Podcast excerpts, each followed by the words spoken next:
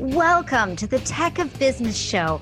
I'm your host, Jamie Slutsky, and on this show, we are exposing the technology that runs growing and thriving businesses today. From smart and innovative to nuts and bolts, there is no tech stone unturned.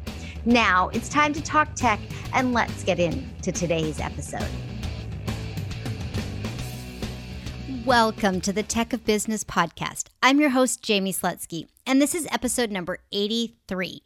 Thank you to everyone who sent me public and private feedback on last week's episode all about ThriveCart. If you haven't listened to that episode yet, I encourage you to do so because there are so many little nuggets in there that can be relevant to just about every single business based on the feedback from that episode, I have for you another episode where I am going completely off the cuff, completely unscripted. And this time we're talking about Zoom, the cloud recording video conferencing webinar platform.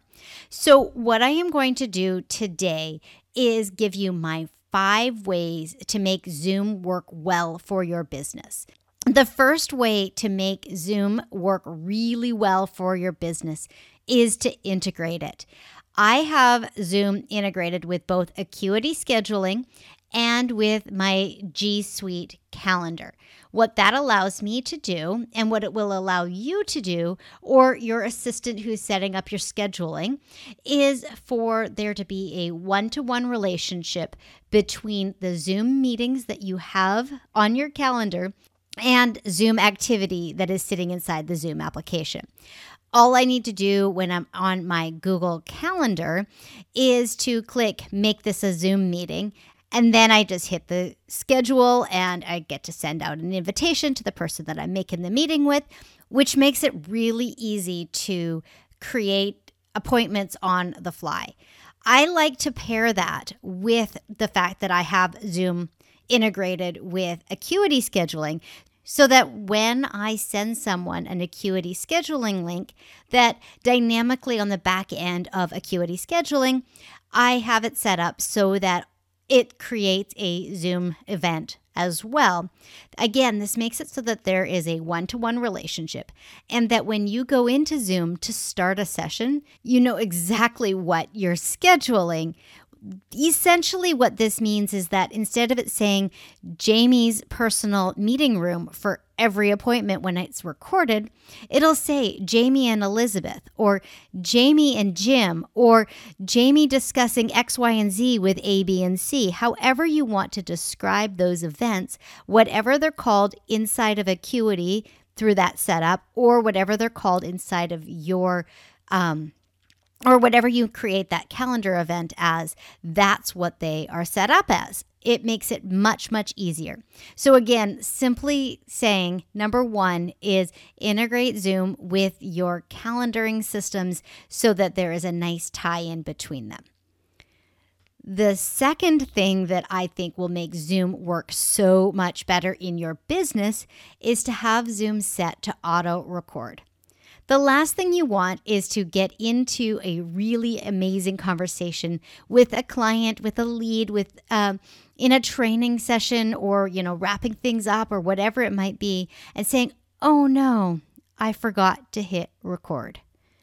It doesn't take a lot of extra space to record and then delete rather than not having it. It's a security blanket there's no reason not to set Zoom to auto record. Again, if it's something that you know you do not want to record, as soon as you jump on, just hit stop recording and you don't record that session.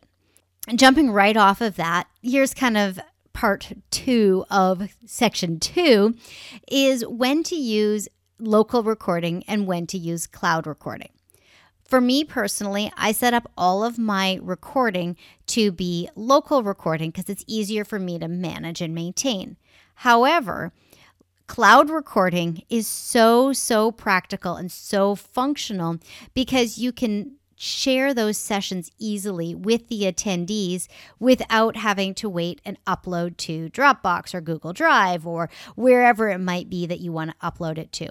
I like to use the Zoom cloud recording feature when I know I want to share that content that I have recorded temporarily inside of Zoom so that someone else can download it and use it, but I don't plan on keeping it long term. That's how I differentiate it. I have my local storage for things that I want to keep or that I want to produce or I want to use in some way, shape, or form. Like this podcast, I record that locally. There's no need for someone else to have access to that recording. So there's no reason for it to be sitting on the cloud. Whereas if I am having a meeting with a client and we're doing a wrap up call, I would love to have that recorded in the cloud so that all I have to do is provide them with the link, say, download it. It's going to be going away in a week.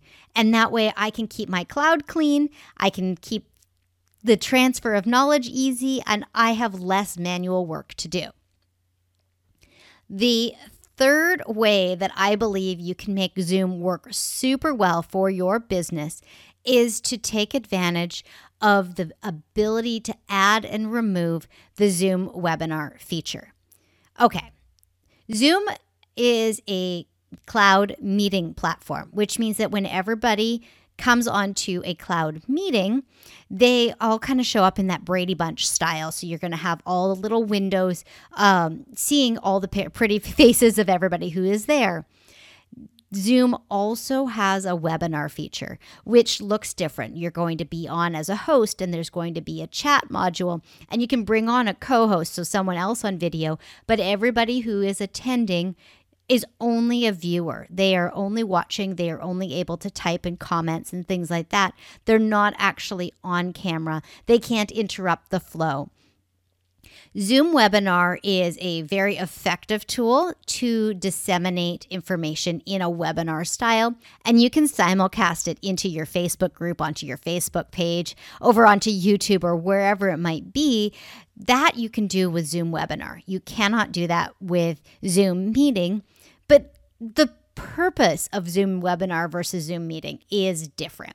So I like the fact that if you are in launch mode or you're in webinar mode or you're in teaching to the masses mode to use the webinar feature, it just polishes things up that much more. And if you're not using it, turn it off. It is a month to month subscription. So you can turn it on for one month and have it off for three. And then when you're ready, you can launch it again. Okay, so here we've covered the difference between Zoom meeting versus Zoom webinar. We have covered when to use local recording versus cloud recording. And we have talked about how to integrate Zoom with your calendar and scheduling apps. Now, I am going to jump straight over to the Zoom website and I am going to call out a few things that I see here. And the, this is the fourth thing that we're going to talk about what needs to be set and then forgotten about through the Zoom.us website interface. Okay, so I am on the Zoom website. I'm under admin and I'm under account settings. And what I like to think of as this section is the set it and forget it section. You're going to set this information once and probably never have to go back in. If you have someone setting up your tech for you, they will probably set this up for you and you'll never even know about it. It is where you can set how people enter your meetings, how people, like whether their video is on or off, whether their uh, microphone is muted or not, uh, if they require passwords and who can join uh, before the host and things like that. And on this screen, you're also going to set up your basic and advanced in meeting elements. So whether you're going to use encryption, turn it on. Whether you're going to allow chat um, and private chats and auto saving of chats, and if what people are allowed to send are people allowed to send files or not you can even set it up to allow as a host to have a co-host which can be very beneficial if you really are both going to be hosting the event, if you've got that on a regular basis, set it up so that you have that opportunity when you are inside the app. The idea here is to set up the functionality of the app once and never have to really go back in there. Inside this page, you also have the ability to create breakout rooms and do remote support and do HD video and far end video control and a number of other things that you just have to think about once. And this is the kind of thing that we do in a tech breakthrough session. You say you want to set up Zoom, let's set it up right, and then you don't have to worry about it again. So then there's two last sections here. There's the email notifications and the admin options. And these are basically I just say if Zoom's going to send you emails, let them send you emails. If they get annoying, we could turn them off. And the admin options basically just leave them as default. I wouldn't even worry about them. Before we leave this account settings page, there is a second tab and a third tab. The second one is on the recording elements and the third one is on telephone. I'm going to ignore telephone because you're going to want to take advantage of using Zoom meetings through the computer. The basic settings under recording are to enable almost everything for recording because you want to be able to go back to whatever you need and it just makes it easier. I generally I have almost all of my check boxes checked and enabled and I would recommend that for you as well. Now, for the fifth and final way to make Zoom work really well for you, it's a matter of us understanding, of you understanding what uh, exists inside the app itself.